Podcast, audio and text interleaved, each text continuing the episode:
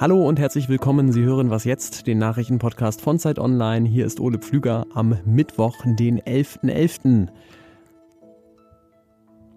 Ja, so klingt das, wenn man in Berlin Karneval anmoderiert. Gleich geht es darum, wie Donald Trump sich an sein Amt klammert und um die letzten Erfolge auf der Suche nach einem Corona-Impfstoff. Schön, dass Sie dabei sind bei meiner kleinen Nachrichtensafari. Den Witz erkläre ich Ihnen gleich nach den Nachrichten. Ich bin Christina Felschen. Guten Morgen. Was denkt der neu gewählte US-Präsident Joe Biden eigentlich darüber, dass noch Amtsinhaber Donald Trump seine Niederlage nicht eingestehen will? Nach einer Pressekonferenz wurde Biden genau das gefragt und seine Antwort, ich denke ganz ehrlich, dass es eine Peinlichkeit ist.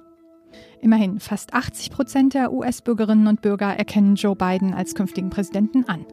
Nur 13 Prozent glauben laut einer Reuters-Ipsos-Umfrage, dass der Wahlausgang noch offen sei. Drei Prozent rechnen mit einer zweiten Amtszeit von Donald Trump. Zu dieser letzten Gruppe gehört auch US-Außenminister Mike Pompeo, der einen reibungslosen Übergang zu einer zweiten Trump-Regierung angekündigt hat. Eine erste Lehre ziehen die EU-Länder jetzt schon aus der Corona-Krise. Sie wollen in Zukunft bei der Gesundheitsversorgung enger zusammenarbeiten. Deswegen berät die EU-Kommission heute über den Aufbau einer europäischen Gesundheitsorganisation. Und sie will einen ganz besonderen Vertrag billigen.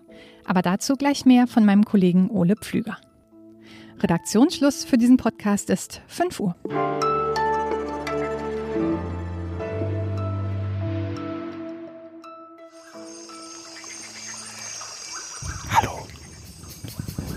Das hören? Ich gehe noch mal ein bisschen näher ran. Das ist nämlich ein ganz seltenes Exemplar hier. Das ist eine gute Nachricht zur Corona-Krise. Hören Sie mal. Ihr Impfstoff soll nach Zwischenergebnissen einer Studie mehr als 90 Prozent der Testpersonen vor einer Infektion schützen. So, jetzt aber mal Spaß beiseite. Am Montag war die Freude natürlich weltweit groß, als der US-Konzern Pfizer und das deutsche Unternehmen BioNTech verkündet haben, dass ihr Corona-Impfstoff offenbar sehr gut wirkt. Und gestern gab es dann auch Anlass zur Freude hier in Europa, denn die EU-Kommission hat einen Lieferungsvertrag mit den Firmen fertig ausgehandelt. Danach sollen alle Länder Europas gleichzeitig Zugriff auf den Impfstoff bekommen und unter anderem sind 100 Millionen Dosen für Deutschland vorgesehen. Ohne jetzt die gute Stimmung zu sehr vermiesen zu wollen, will ich trotzdem nochmal einen genaueren Blick auf diese Zahlen werfen. Und zwar mit Corinna Schöps aus unserer Wissensredaktion zum ersten Mal hier bei Was Jetzt. Willkommen. Hallo. Wie aussagekräftig ist denn diese 90-Prozent-Angabe, wenn du dir die genauer anguckst?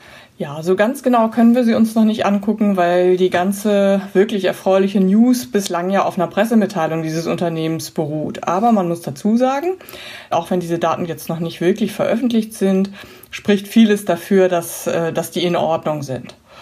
Und 90 Prozent Wirksamkeit, das ist für eine Impfung enorm viel. Und was die da gemacht haben, ist, dass die rund 40.000 Menschen bereits geimpft haben. Und die eine Hälfte hat äh, tatsächlich den Impfstoff bekommen und die andere Hälfte hat einen Placebo-Impfstoff bekommen. Und unter all diesen Menschen, inklusive der ganzen, die überhaupt gar nichts bekommen haben, haben nur 94 äh, eine Covid-Erkrankung entwickelt. Also das sind ganz wenige. Und von daher besteht zu Recht Anlass zur Hoffnung, dass uns diese Impfung voranbringen wird. Damit sich diese Hoffnung dann wirklich bewahrheitet, bräuchte man natürlich wahnsinnig viele Impfstoffdosen. Wie schnell kann man denn von diesem Impfstoff solche riesigen Mengen herstellen? Ähm, der Vorteil ist, dass man gerade den in sehr, sehr, sehr großen Mengen herstellen kann. Also viel schneller in großen Mengen als beispielsweise Grippeimpfstoffe, wo man dann Hühnereier braucht, wo sozusagen biologische Wachstumsprozesse eine Rolle spielen und die brauchen halt ihre Zeit. Und bei dem ist es anders. Also den kann man tatsächlich sehr schnell in sehr großer Menge herstellen und die haben damit ja auch schon angefangen.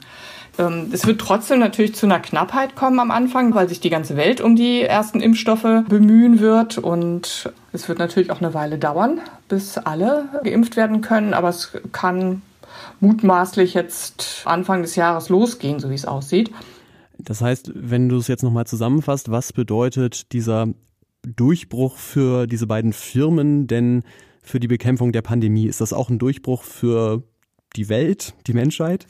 Wenn wir Glück haben, ja. Und es wird ja wahrscheinlich auch nicht der einzige Impfstoff sein. Die sind ja nur der erste. Es wird ja an wahnsinnig vielen Impfstoffen geforscht und auch wirklich in hohem Tempo. Aber es wird trotzdem so sein, dass ähm, wir natürlich jetzt noch viele Monate vor uns haben, wo uns die Impfung in der Masse der Bevölkerung noch nicht schützen wird. Das wird sicherlich auch noch mindestens ein halbes Jahr, wenn nicht ein Dreiviertel oder ganzes Jahr, je nachdem, wie optimistisch man ist, so bleiben. Vielen Dank, Corinna Schöps. Sehr gerne, Ole.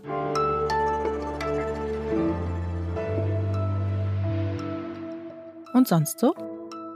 Wenn es eine Stadt zusammenschaffen kann, auch im Verzicht zusammenzustehen, dann ist es unser Köln. Dann sind wir es, liebe Kölnerinnen und Kölner.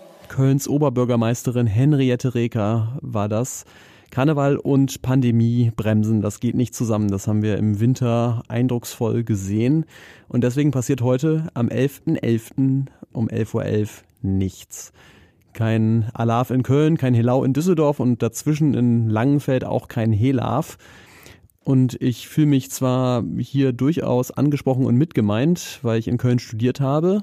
Und die, die es im Herzen sind, die gehören auch dazu. Trotzdem will ich in diesem und sonst so aus Solidarität die Pointe mal einer echten Kölnerin überlassen. Bitteschön. Das ist ein gemeinsames Ziel, was wir uns setzen in Abwandlung eines der schönsten kölschen Lieder dieses Jahr zu singen. Trink doch keine mit. Okay, Mr. President, das US-Wahl-Update.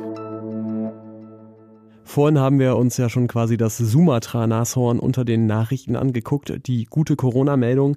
Jetzt würde ich sagen, kommt eher sowas wie die Mücke ohne Ende vorhanden, bisschen nervig und vielleicht sogar gefährlich.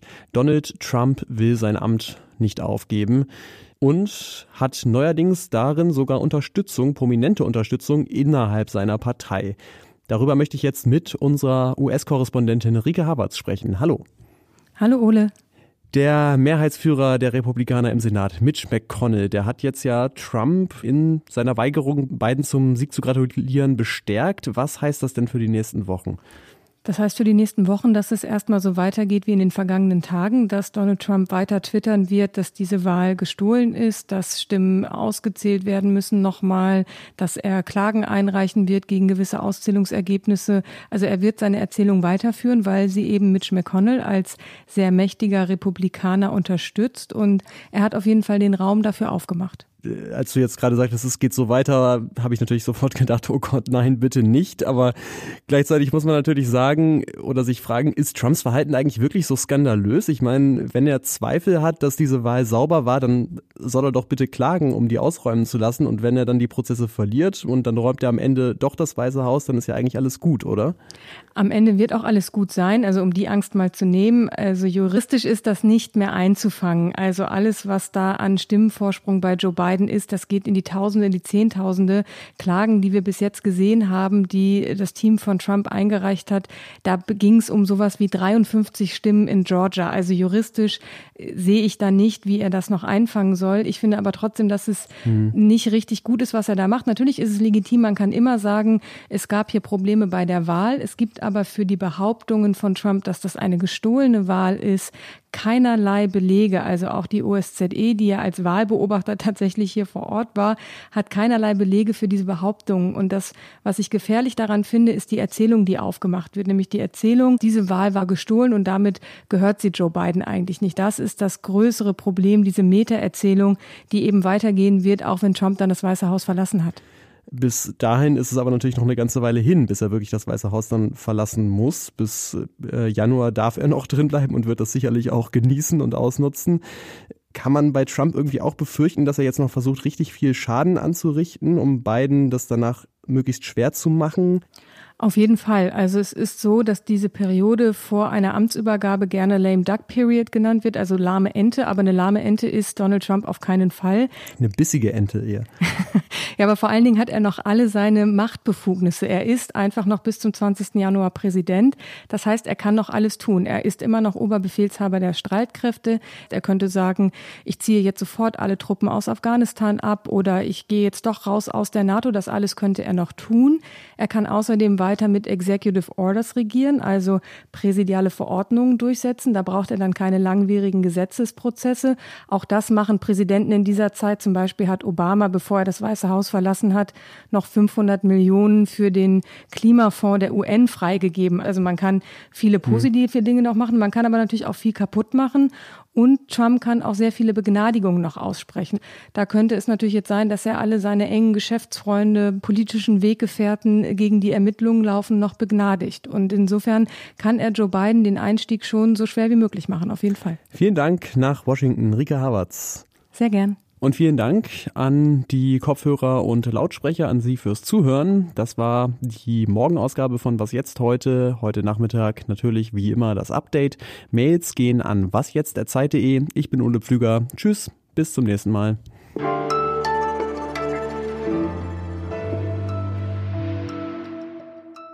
Sagt ihr du oder sie? Wir sagen du. Wir sagen okay, du dann sage ich jetzt mal Hallo Ole.